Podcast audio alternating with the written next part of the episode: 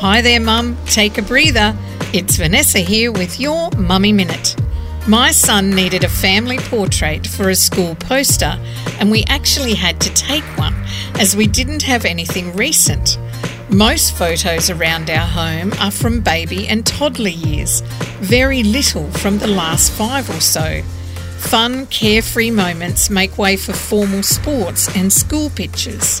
Life gets busy, printing becomes too hard as there's too many, and anyway, today albums are virtual. But we never know what our children see as they look at themselves. The mirror of their journey on the wall says, This is me. What do we want it to say? Mum just wanted to encourage you today. You're doing great documenting your child's becoming. Don't stop. You are important. Thanks for being a mum.